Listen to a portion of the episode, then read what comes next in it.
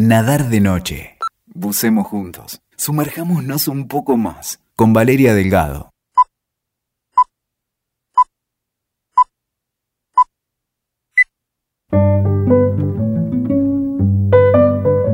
Era el año 1965. León preparaba sus obras para participar del concurso del Instituto Ditela, donde expuso su material denunciando el atropello de los Estados Unidos en la guerra de Vietnam y la complicidad de la Iglesia Católica en ese sentido. Estoy un poco confundido con mi obra, aún no sé para dónde agarrar.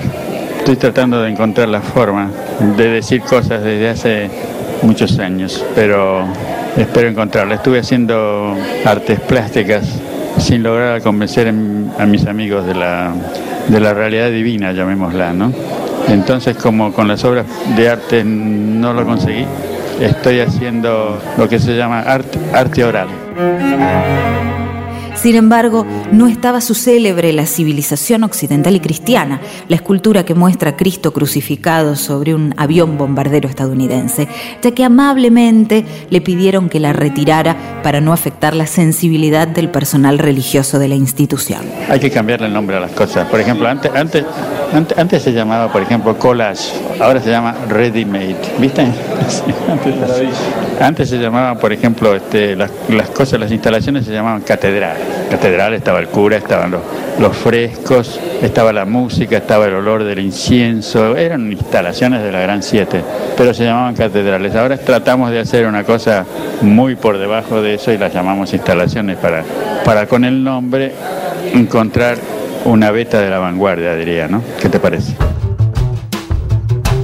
Así todo, esa exposición causó un revuelo importante.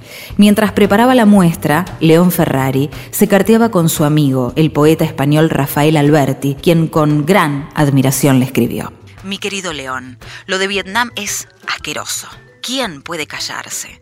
Muy buenas e impresionantes las cosas que me mandás. Dudo que te las dejen exponer. ¿Ha cambiado tanto la Argentina? Sería muy bello no tener que hacer lo que estás haciendo ni yo escribir lo que a veces escribo, pero basta abrir el diario en la mañana para comprender que eso ya no es posible. Es la hora de vomitar. Vomitemos. Es lo decente. La civilización occidental y cristiana nos induce a ello. Qué lástima y qué asco. Al carajo con los yanquis. Estoy deseoso de saber si estás en la exposición de Itela o en Villa Devoto. León no solo no fue preso, sino que vivió en ese mismo momento una bisagra dentro de su arte, que hasta esa época había sido más abstracto, más poético, más sutil y menos combativo. Es difícil escribir una carta en general, digamos, lógica, ¿no es cierto?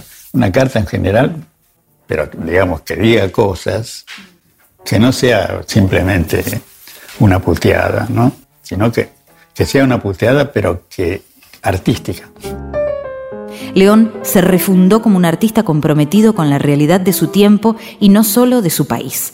Sus obras se resignificaron en cada lugar donde fueron expuestas y la civilización occidental y cristiana ilustró cada denuncia que hubo en el mundo de alguna guerra injustamente iniciada por algún poderoso sobre una población más pequeña y vulnerable en la que la Iglesia era cómplice.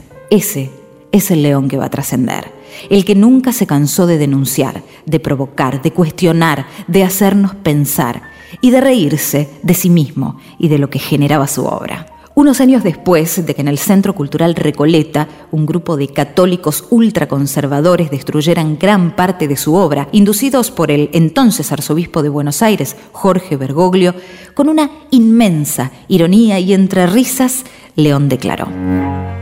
Afortunadamente todo se resolvió y ella, tan buena jueza, Elena Liberatori, como el cardenal, hicieron una gran publicidad para la muestra. Cuando estaba recibiendo en Venecia el León de Oro, pensé mucho en el cardenal Bergoglio, porque pensé que parte de la responsabilidad era suya. Pocas veces un artista tuvo tanta publicidad y en todas las iglesias. Pero de todos modos los artistas lo que tratamos de hacer es comunicar cosas, ¿no? Ahora, nadie, nadie como aquellos, ¿no? Nadie como aquellos, desde, el principio, ¿no? de Constantino en adelante, nadie como aquellos para comunicar cosas y convencer a la gente, imagínate. Y siguen convenciendo, son instalaciones eternas que siguen convenciendo a la gente que hay que torturar a su prójimo, en definitiva, ¿no? Es decir, se, se, contrataban los más grandes y geniales comunicadores que eran Miguel Ángel y el Yote, esa gente, para ver, para amenazar con la tortura, en definitiva, ¿no?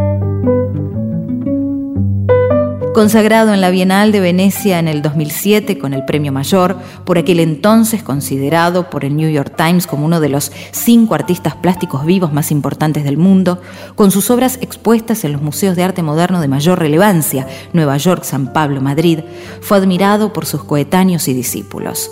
Amigo de Julio Cortázar, de Juan Gelman, del mencionado Alberti y de tantos otros hombres y mujeres de nuestra cultura, aunque no solo ese era su ámbito.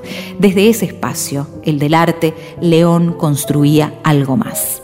Con materiales y formas nuevas, León transmitía ideas y pensamientos revolucionarios. Su vanguardia fue estética y ética.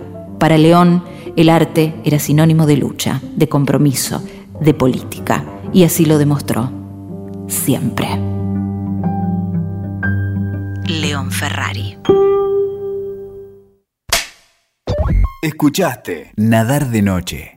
WeToker. Sumamos las partes.